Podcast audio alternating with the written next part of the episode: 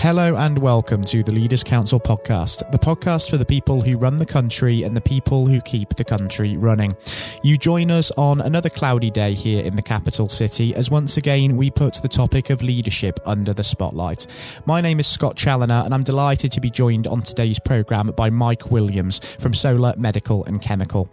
Um, that would be a Gwent based supplier of medical disposables, janitorial supplies, and equipment for both businesses and the general public. Mike, very warm welcome to you, and thanks ever so much for joining us this afternoon. Hi, Scott. Good afternoon, and thanks very much for inviting me as well. Very uh, privileged. Real pleasure having you on the air with us, Mike. Now, um, the purpose of this discussion is to really ascertain your view on leadership as a whole. And I think it is fair to say that leadership is something that's really being put to the test at the moment, isn't it? With the COVID 19 pandemic, no less, and different business leaders having to feel their way through this crisis. And that goes for governments as well. Of course, we'll get onto that a little bit later in the discussion. But first and foremost, if we just look at that word sort of leader in isolation for a second. What does that word actually mean to you, and how does that resonate? What ought a leader to be for you? Uh, for me, a leader is somebody who has um, clear goals and objectives, and uh, everybody works um, under that leader um, understands sort of the bigger picture and the key values of what um, the organisation is trying to do. Um, to enable a team to fulfil their roles through training, um, use of equipment, and team unification. Really, I think that's really key. Um, it's also important, right from the bottom to the top, to have what I think is probably the most important thing, which is communication, um, whether it be at a workshop level, whether it be at management level, whether it be at the director level. I think it's really important that communication is fluent throughout the organisation and everybody understands what the objectives, what the goals are, and have no fear of making decisions and also talking about what's going on before it escalates into something that could become a monster rather than something that can be resolved quite easily. So it's multifaceted being a leader, but there's, there's key sort of things that I think are important, and they're probably it basically at the end of the day. Mm. And if we think about your leadership style, Mike, in the context of Solar Medical and Chemical as a business, how would you go about describing that? Um, I'd like to have an enthusiastic and motivated workforce. I think they function much better, far better, and to let them realise what the goals and what the achievable goals are within the company. Um, I also like to recognise good and exceptional work. I think it's important to identify people who uh, go above and beyond. Um, and also being dynamic and able to adapt quickly uh, with minimal disruption. Uh, as you quite rightly alluded, Scott, to the pandemic that's now in place. Um, this has taken uh, quite a serious um, point for us because we, in essence, manufacture a product that everybody's been screaming out for throughout the country. So um, we've had to deal with issues quickly um, so they don't manifest. We've had to be dynamic. And as I say, we've had to make decisions as well. Um, as to who and who doesn't have the product because it was an extremely scarce product. So, yeah, I try to be fair. I try to be uh, practical. I try to be pragmatic as best I can, um, and try to involve everybody at all levels, as I say. And uh, that, that's me. And you mentioned there, of course, the uh, the COVID nineteen pandemic, which has brought a great deal of difficulty to many businesses um, all over the country, and it's been an incredibly tragic time for individuals as well. Tell me, um, for someone working within your line of industry, which is very much a key industry throughout um, all of this, how has it been adapting to meet the challenges of this? Because I can imagine it has posed quite um, a challenge in the sense that demand has spiked, and there's a lot of demand for things such as personal protective equipment um, at the moment. Yeah, you're absolutely right, Scott. We um, we've had tremendous issues, but nothing that's been um, we haven't been able to overcome.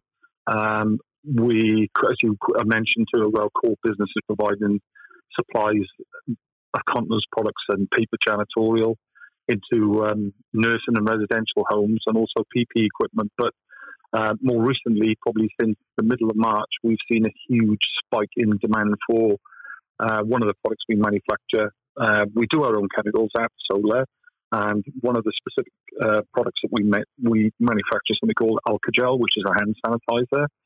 Now, this has been in being for uh, 20 years and it's had a phenomenal impact on us, on the communities that we serve, on um, government agencies, on contractors. Everybody wants it. Everybody wants the stuff. So, um, as I say, it's been tremendously challenging, but we've overcome the difficulties they, as they've sort of approached us. Um, probably the most difficult thing at the start was keeping everybody happy with a huge demand. As you can imagine, we've gone from being a supply company in the sort of south and southwest, uh, southeast of Wales, west of Wales, and the southwest of England, and covered that area quite comfortably with um, demands. And then the, probably the demand for hand sanitizer went from uh, probably 10, 15, maybe 20 fold to what it normally was. So we encountered um, big problems in uh, getting fuel in because, uh, as you can imagine, our suppliers bring their um, normal amount of fuel that they need to make the hand sanitizer, which I mean is the alcohol itself, um, and also getting the stabilizers to go in the products from bottles that we use to put it into boxes to everything you name or you can think of, and labels even that go on that product become extremely difficult to get hold of.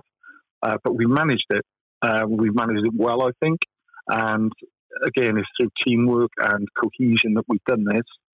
Um, and we've managed to get stuff out to many, many services, uh, like the ambulance service, the prison services nationwide for staff and inmates, uh, the local NHS and their outlets, other medical suppliers, nurseries, schools, even though they've been off themselves, um, contractors who could continue working, our nursing homes that we serve on a daily basis, and also to other sub distributors nationwide. We were having, at one stage, I would think probably close to 100 phone calls a day at minimum, uh, be it nationwide and international phone calls and international email inquiries asking could they buy our product, which is Alcogel, um, asking could could we sell it to them. They didn't care about the price. It's just been it's been scary. It's been something I've never ever encountered before, and I don't think I'll encounter again. It'll, it is where it is at the moment, and things have sort of flattened off a bit.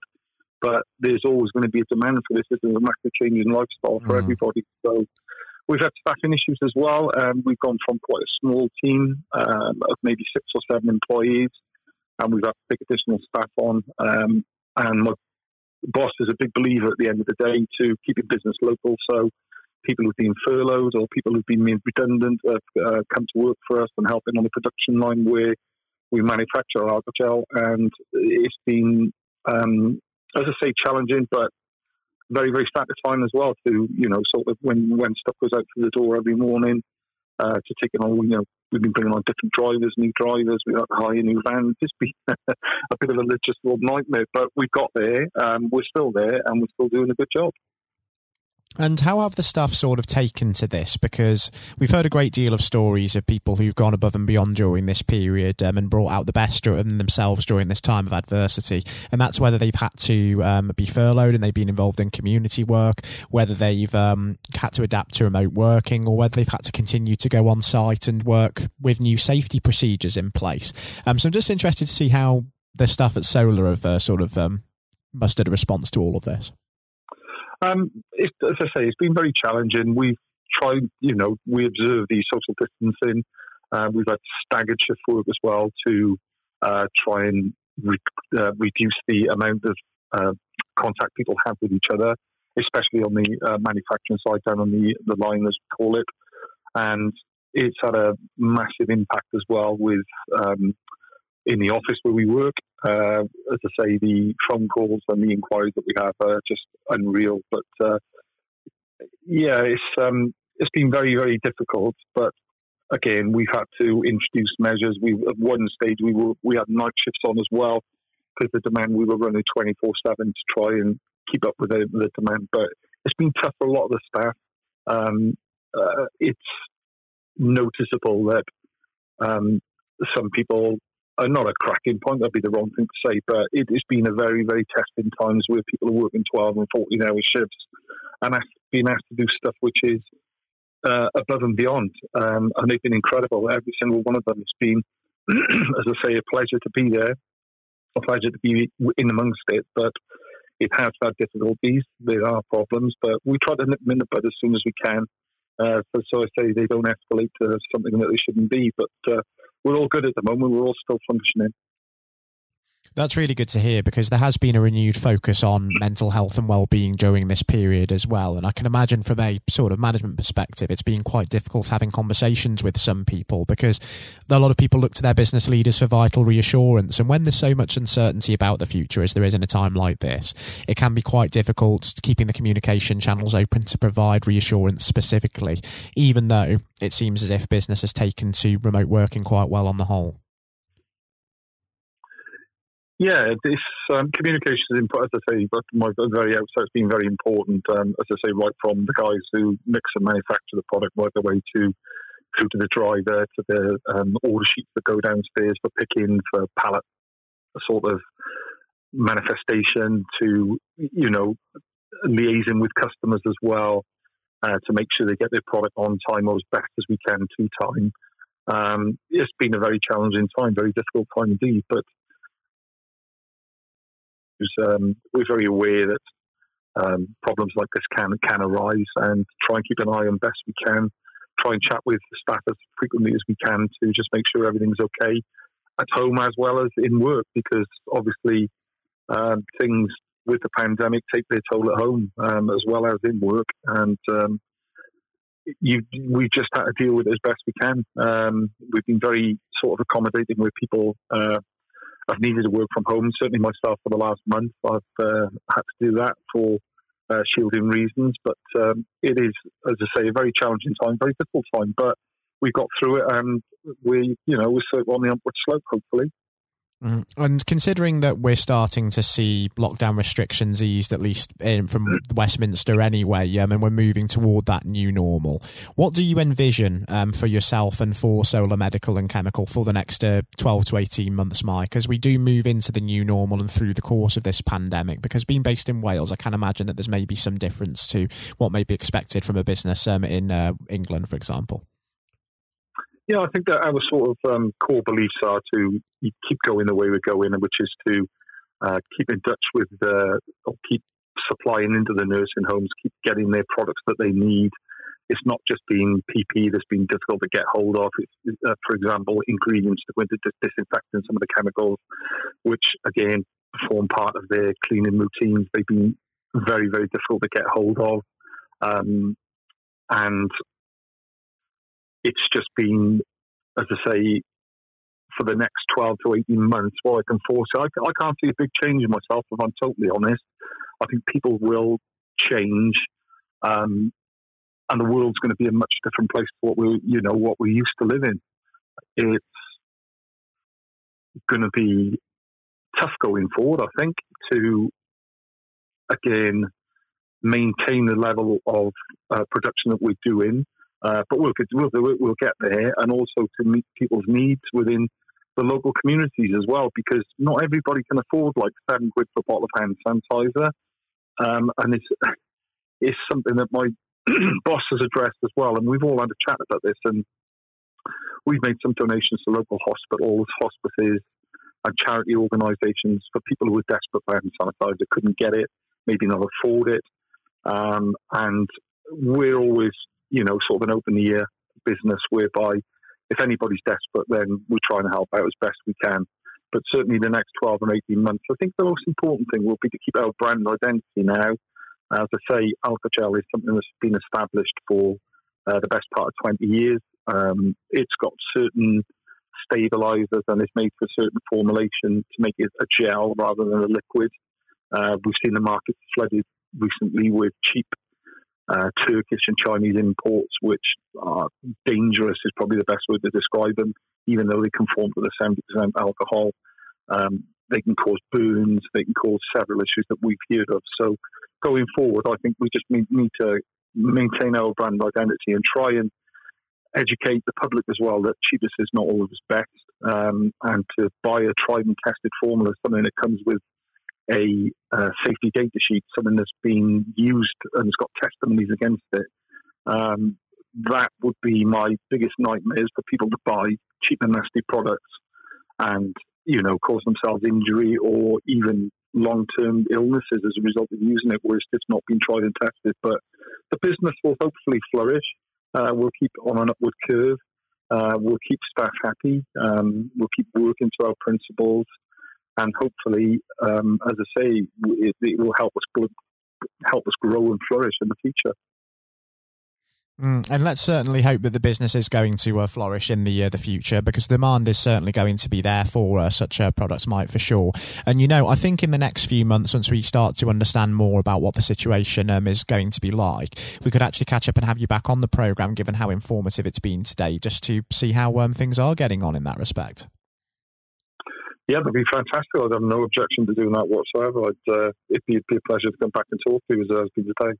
I think from a listener's perspective, it would be wonderful, certainly, just to uh, gauge um, what's changed in the uh, the time between for sure, and have a retrospective look at what we've um, sort of outlined um, for today.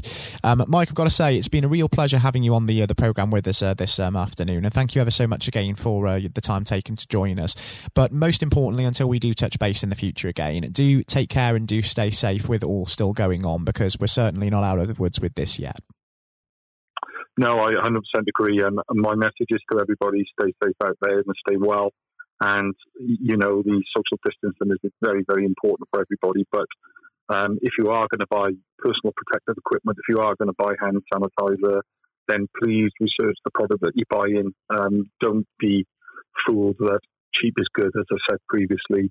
Please, please, please don't buy any um, stuff that's on the market that appears good if it's not tried and tested. No testimonies against it then I'm afraid it's like everything else. You, you get what you pay for at the end of the day. That's exactly right. And for those listening as well, do stay home where you can. Do take care and look after yourselves and stay safe because it really does make a difference in saving lives. I was just speaking there to Mike Williams from Solar Medical and Chemical.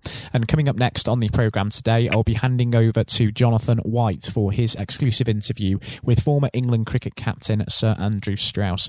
Sir Andrew is currently the Director of Cricket for the England and Wales Cricket Board. But during his days as England skipper, he joined an illustrious club of just three England captains to have secured the Ashes both at home and away in Australia.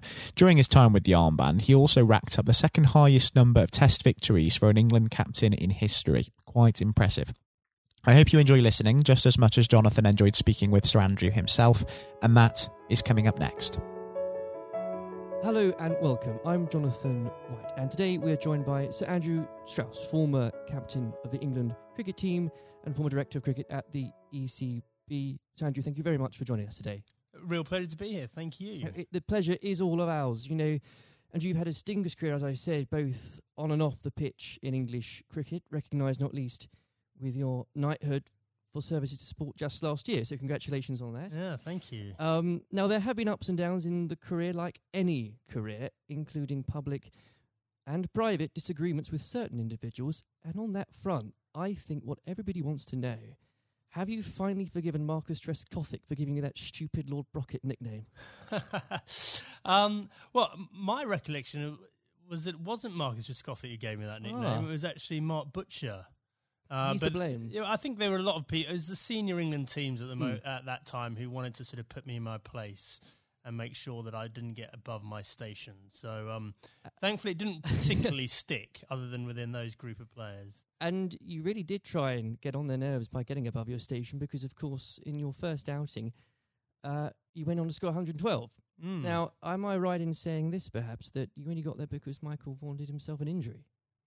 Well, that was the reason I got on the pitch in the yes. first place. Yeah, absolutely. I mean, you know, it's often sort of misunderstood or misjudged the role that luck plays in a in an international career or sporting career. Full stop. And um, you know, I was wait, waiting patiently in the wings mm. for an opportunity, and it didn't really seem like an opportunity was going to come along. And then, you know, I've only got injured in the nets, and there was my chance, and I had to kind of grab it with both hands if I could. And you certainly did. What was it like then to see your name being put up on the Lord's Honour Board after your first appearance? Yeah, look, I'd just been transported to a completely different world almost. I'd been, I was a Middlesex player, I was mm. captain of Middlesex. All my focus was on helping Middlesex sort of win the championship and whatever. And then a week later, I've scored a Test century, which is something I'd always dreamed out, you know, literally all my life and then the thought of doing it at Lords in your first test match. I mean, it was literally the dream. So, And then suddenly I started thinking, wow, hold on, potentially I've got a whole England career ahead of me and everything that entails. So it was a real shock to the system. Um, but I suppose what I was grateful for was that I was rel- relatively old, probably not the right way of putting it, but I was 27 years of, of age. I was pretty comfortable with my own game. And I was also, I think, mature enough to understand um, that this was a great opportunity for me, but not to get carried away with it, which is unfortunately what happens with a lot of younger players. Without a doubt. And I think in those early years of your career, it's so important. I think you'd agree, especially when you're learning from other more experienced people. And this can be true of any field, whether it's sports or politics or business. Um, to have somebody there that you can rely on or look up to for guidance. In those early days, was there somebody that you could say to this day that, thank goodness they were there for you? Uh, well, I think in preparing me for international cricket, Justin Langer was a massive hmm. um, mm. source of advice for me. So he was captain of Middlesex bef- you know, a couple of years beforehand and really helped me understand what I needed to do to get there. Um, but then I think on the day to day basis, my wife Ruth played a, huge mm. role, you know, just in terms of because I, I, think there is that real danger that you get carried away with it and you think yes. international sport in that goldfish bowl that you know you're more important than you you were previously, or that that whole world is the real world, and uh, and obviously all we know is that the real world nothing's changed other than mm-hmm. other people's perception of you, and you need that grounding. And again, that can be true of any uh, so many different areas of life. I think so. Yeah, I, I mean, very easy to get caught up in it and end up doing different things, being with different people, sort of trying to enjoy everything that goes with international cricket rather than focusing on the actual international yes. cricket. And itself. in those early days, Andrew, there were lots of examples where you could have got carried away because that team accomplished so much. Um, I think for a lot of people, the 2005 Ashes series is one of the greatest sporting moments of this country's history. Now, we could chat for hours about that, but I know uh, I wouldn't be allowed to, and, and, and you've got other places to be, so we can't do that. But I, if I may, I would love to ask what your highlight was personally for that, but perhaps more importantly, um, as a team, how were you able as a group to deal with the pressure no doubt you were feeling? Yeah, well, the the pressure is like nothing else that I experienced before or after because you know I think it's easy to forget how how much of a holy grail the Ashes was mm. back then. You know, we hadn't won it for so long, and it seemed like we'd come up against these invincible Australian teams year after year. So, you know, the, the closer we got to it, the harder it became. Um, I remember Ashley Giles walking into the dressing room for the, I think it was in final day of the series, and I looked at him, and he looked absolutely terrible, like just white of a sheet, grey. He looked like aged about five years. I went, God, Charlie, you're not looking too good.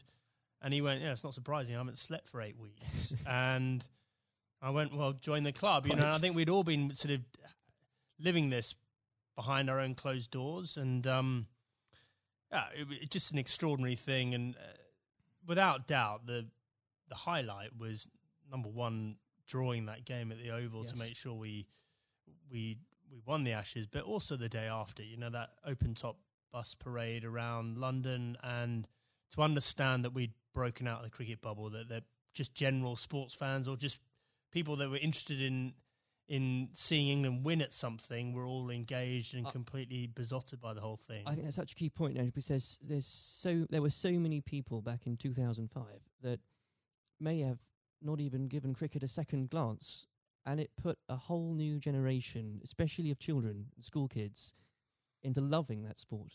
And so beyond the actual competition itself, what a fantastic thing to be able to say was accomplished for, for absolutely. Uh, uh, everything you say there is absolutely right. Like we, we just sort of opened the doors of cricket to a whole new generation. But probably more importantly, it was the one and only time in my life that I got papped outside a nightclub that night when we were celebrating. You know, I felt like I'd really arrived as well a celebrity. Yes. it only happened for that one night, unfortunately. But I, I, did ask for a highlight, and if you didn't perhaps give a specific one on the pitch, uh, uh, so I would suggest perhaps that catch at Trent Bridge. No, no, no. I mean, the, the, catch at Trent Bridge was, uh, you know, you see a ball, you stick out your hand, and it goes in. I, I think um, my personal highlight was I scored 100 in that fifth Test yes. match under real pressure, and that that was one that you know that that wasn't a moment. That was a, a number of hours, and I had to dig pretty deep to do that. Now, obviously, not that long later, uh, and you were lucky enough and the privilege, I'm sure, no doubt, to serve as captain. And whether you like it or not, you become the focal point of criticism. Uh, you looked on, up to, and relied upon to be strong, especially when the going gets tough. You become a leader in many senses of the word. Uh, during your time as captain, what qualities does one require to fulfill that role? um, well, a fair amount of resilience for starters. Mm. You know, you're absolutely right. You, you know, I, I, remember when I, I got the role, it, it, did feel like biggest sort of poison chalice of all time, and the you know yes. sort of a litany of England captains had sort of been churned up by the job prior to me taking over. So th- there was that sort of realization this is going to be a tough thing to do, um, and you're going to have to dig pretty deep. But I think actually the most important thing was sort of just pushing all that noise to one side and just clarifying, okay, if I'm going to do this job, what is it that we really want to achieve out of this? Mm. And so you, th- suddenly that becomes a bit more exciting and a bit more enticing. The idea of, well, we can do something that's never been done before here, and I've got the opportunity to to play my part in that. So, um, you know, I think that w- that was a big part of it for me. Um, you know, I think a lot of those qualities around leadership I don't think you know you have them until you're in that situation. It's very hard to prepare yourself properly for those uh, situations. Um, and when managing a team, uh, you're required to manage, of course, what some people could call big personalities. Others could use different, shorter words. How poisonous can it be, players, when players, and indeed, and this applies again to so many different areas of life, when individuals um, think they are perhaps more important than than a team? Well, I think probably worth broadening out that a bit. You know, I, I, think there there are all sorts of different people that you have to um, sort of contend with in a team environment, and uh, the job of the leadership or the management is to tr- to try and sort of gel them all together and get them bought into what you're trying to do and whatever. So, you know, th- there are some people that are a bit more self-absorbed. There's some people that are slightly more maverick in the, the way they they view the world. Um, there's some people that are very quiet. Uh, there's some people that are, you know, perhaps very worried about what might go wrong. And so you've got to try and mm. understand all these people individually and try and get the best out of them. Um, but th- yeah, there was definitely a line there for me in terms of um, embracing difference up to the point where someone doing following their agenda was going in a completely different path from the team's agenda and you know, if and when that happens, that that should be a problem for a leadership. And if it isn't a problem, then you're not doing your job. Properly. Absolutely. Um, and w- with all that in mind, actually, uh, and perhaps this is a bit of a mean question, but what advice would you give to others in a similar position, leading a team, um, being looked up to? What would be the key advice you'd give to them, and that you couldn't really do without it? just generally about leading I, I a team. So, yes. Okay, uh, number one thing about leadership, I'm absolutely certain about this, is that the people you're leading need to know that you care about them. Mm. And if if they genuinely believe you've got their best interests at heart, they will forgive all sorts of other inadequacies you might have, and I definitely had many. Um, because they, they'll know your heart's in the right place, and they uh, they'll feel comforted. There'll be a degree of sort of psychological safety or some or whatever it might you might term to to make sure that the, the, team comes together when the going gets tough. If they genuinely don't believe you care about them and you're in it for yourself, um, doesn't matter how charismatic you might be. It doesn't matter, you know, how gregarious and and how um, impressive you might be as a person. They will be wary of you mm. and they will start looking after their own interests very quickly. Um, now, in 2015, obviously, you were appointed as director of the ECB. Uh, you took some pretty uh, major steps early on. Um, you brought in Trevor Bayliss as coach, was was brought in. Um, you put a much greater emphasis on limited overs cricket. Now, in the abstract, what had you identified that needed to be changed um, for English cricket? And were there qualities that you had developed, you'd found out you had as England captain, that you were able to bring over to the job? Um, okay, so the first thing was we had this unbelievable opportunity of the World Cup on home soil in yes. 2019. Uh, I was, firstly, I was sick and tired of watching us make the same mistakes in World Cups, and this includes my time as captain. We just kept on sleepwalking our way into it and pretending everything would be on the all right mm. on the night, and it never was. Um, and so I definitely made it our priority to win that 2019 World Cup. I thought that was more important than anything else that was going to be taking place in my tenure. Um, and I knew in order to do that, we had to completely shift our perception of white ball cricket. Quite a radical shift from what we, we what we were coming from. Yeah, but mm. the rest of the game had moved on, yeah. and the rest of the game had understood that white ball cricket was playing an increasingly important role in, in both financially, but also in in terms of players' focus and interest. Yes. Um, and we had to move. In fact, we didn't have to move at times. We need to get ahead of the time. So, you know, we had to completely shift our both our philosophy, but also the way we played in order to do that. Um, and I was very lucky uh, having both Trevor Bayliss and Eoin Morgan, who were prepared to sort of role model that and lead that through. Um, and the second part of your question around what had the England captaincy sort of done to prepare me for the role? I, I think I was comfortable leading. I was I knew mm. the environment. I knew what I was getting myself into, and, and in the early days, I could leverage some of the relationships that I had with the players. But actually, I found it a very different challenge because you are so so far removed from what's going on on the ground, right. and so you know you're relying on other people to have to you know buy into what you want to happen and then do it themselves, mm. and often you know in different time zones in different parts of the world. So that was that was a very new experience for me. Well, I think the strategy paid off, and uh, I don't know about you, but when watching that World Cup final again, as so many people did in this country, it's once again inspired another generation of uh, especially school kids who, again, might not have given cricket a second look, who have now become avid cricket fans. I know of some, and, and what what a wonderful thing that must be. Yeah, it was an incredible day, wasn't it? I mean, I think in our vision, like when we're talking about the opportunity of winning the 2019 World Cup, I had this vision in my mind of Lords on a sunny day and a close finish and the incredible kind of you know emotion that went with it. Mm. No one could have dreamt no. Uh, how it played out. I've never seen anything. I've never seen a game of cricket like that in my whole life, and for it to be the World Cup final was quite extraordinary. I know some fantastically avid cricket fans who were googling there and then what exactly the rules became because I yeah well so was, was I yeah. actually yeah absolutely um now in your in your wife's memory you established the Ruth Strauss Foundation last year uh, in doing so whether you'd admit it or not yourself and the foundation has become an inspiration to thousands, husbands and wives, mothers and fathers, sons and daughters. Please do take some time, if you wouldn't mind, and you to explain to the listeners the work the foundation does and, and what it's been like to lead a project like that. Yeah, thanks. Um, well, look, I mean, we obviously had a very tough journey as a family. First of all, Ruth being diagnosed. Ruth was someone that was always well. You never think she was going to be someone that was sort of laid down by cancer. And for us to find out that she had lung cancer was mm. extraordinary. She'd never smoked a, a, cigarette in her life.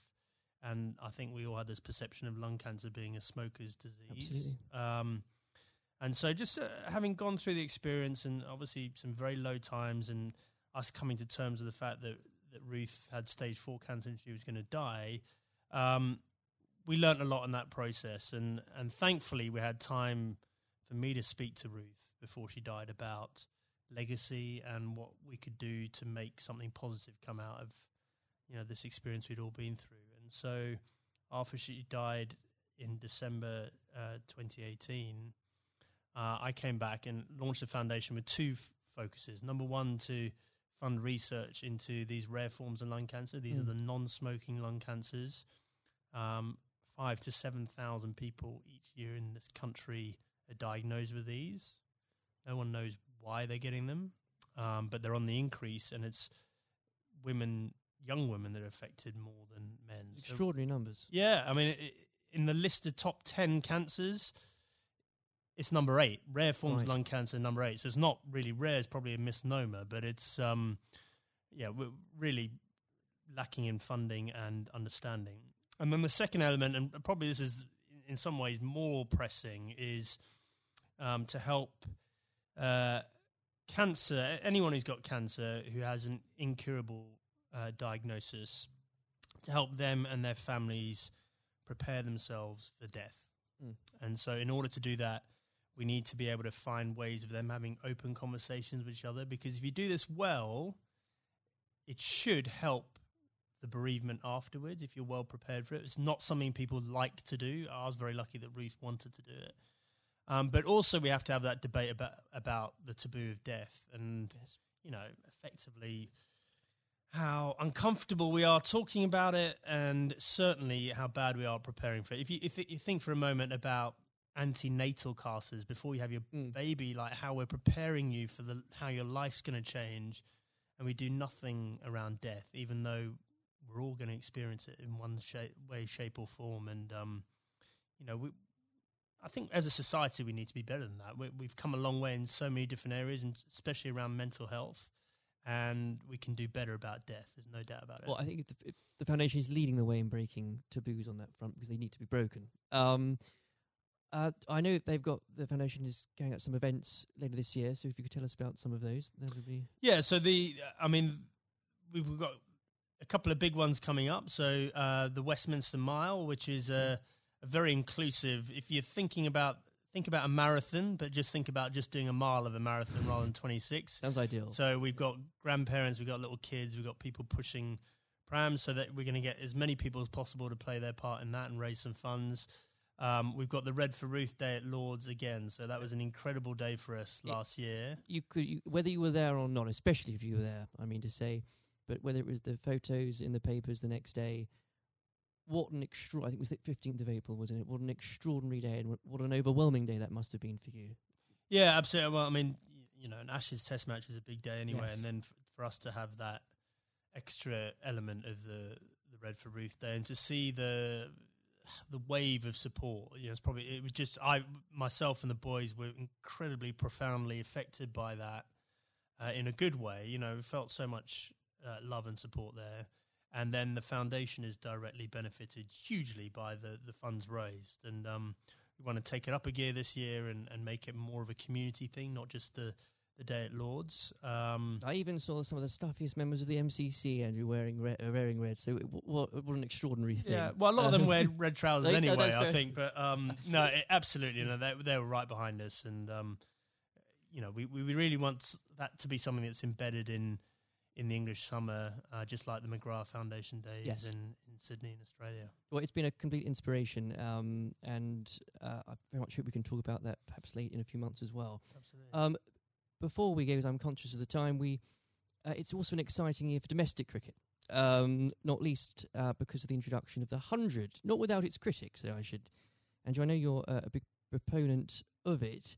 Um, the blast has clearly shown um, that the short form of the game has brought cricket to a new and growing audience, exciting games.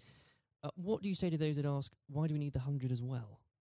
Uh, well, so the hundred is the most important uh, step forward in domestic cricket in this country ever, and the reason for that is that increasingly, well, there's two things. First of all, we need to break out of the cricket bubble. So the blast followers tend to be the same people that follow other cricket, Right. and therefore, you know, that's a small audience and potentially a, a declining one over time, even though the blast sales are increasing. Uh, we need to break out of that and try and get g- more general sports fans into cricket. Um, but more importantly, um, just the the way the tournament's set up and it's one day, one game a day over a six week period.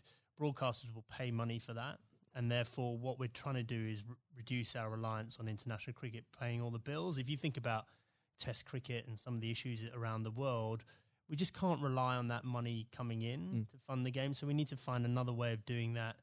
Um, I- just think it's going to be an incredible success. I'm so excited about it.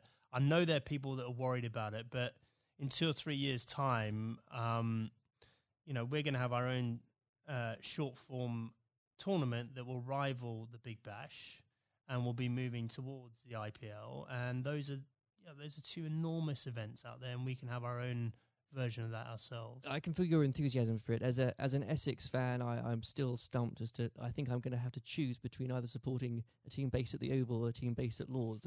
I, will I'll get over that, but I'll I'll yeah, have to do well, it. surely it's got to be the Lords one, right? Uh, sh- sh- of course. Yeah. um, Sanjay, it's been an absolute pleasure discussing that and everything else with you today. Thank you very much. Cheers. This has been the Leaders Council podcast. Thank you for celebrating excellence in leadership with us. I've been your host, Scott Challoner. Until next time, goodbye. Thank you for listening to our podcast. The views expressed within the podcast do not reflect the views of the Leaders Council of Great Britain and Northern Ireland, its parent company or subsidiaries, members of staff, or other guests of any other person therein associated.